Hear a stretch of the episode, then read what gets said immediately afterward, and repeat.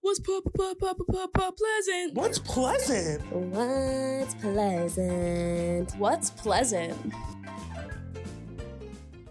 Welcome to What's Pleasant. This week we had a series of stress relieving events to help students unwind before final season comes around. One of the events was a serene origami folding experience. We are featuring a number of students who have participated in the event, and here are some of their stories.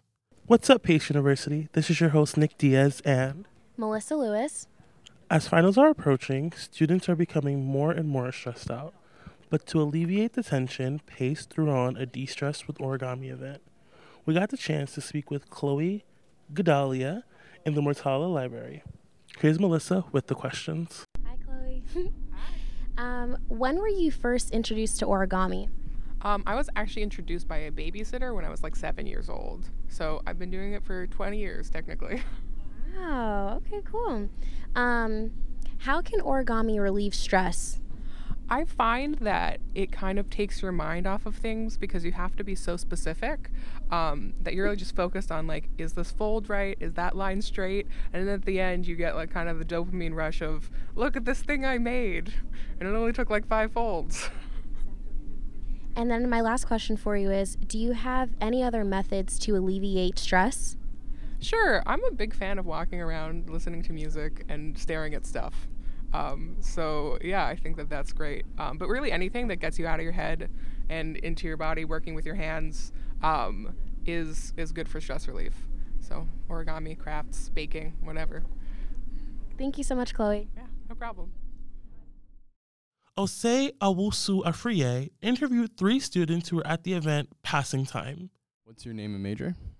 Uh, I'm Leica. I'm a health science pre-PA. We're kind of here just to. We're honestly just here to kill time, and also we like origami. It's nice. I'm uh, Isabel Sass, and I'm a biology major with a chem minor. I'm, I'm here just to kill time before class. Uh, my name is Amy Linares. I'm a biopsych major. I'm sorry, I'm forgetting. I'm here because I actually like origami. So, yeah. What's your favorite part about origami? I I like the cute animals. I just make animals. That's that's my whole shtick, I guess. I guess the concept of like turning nothing into something is pretty cool to me.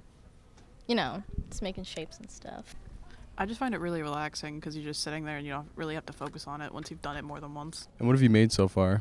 I got a little heart, a little bird, and a frog. Um, well, Isabel here made me a little flower, and I made a bunch of stars in my bag right now. But I made um, some frogs and I made two flowers. Thank you so much. My name is Edward Concepcion Jesus Maximilian Ramos. I am uh, the new secretary of Alpha Chi Rho. Um, currently running for the vice president position in the e board, uh, for e board of uh, Pace Esports. Um, I just hit up the origami, origami event that was held in the, in the library. I went with all of my friends. Um, you know, we we ran up that event. It was pretty interesting and it reduced a lot of stress. Me and my people. Um, I just made the origami boat. I mean, it wasn't that difficult, but I mean, when you when you got all these like e-board elections going on, these finals hitting you, um, it, it's just a good way to reduce stress. And I really expressed myself by just folding this piece of paper, and I don't know, I didn't know that you could make something so beautiful out of something so so simple, something we see every day. That's all for now, folks. Tune in next time as we bring you more stories on our pleasant campus. Reporting from Willcox Hall, I'm Nick Diaz.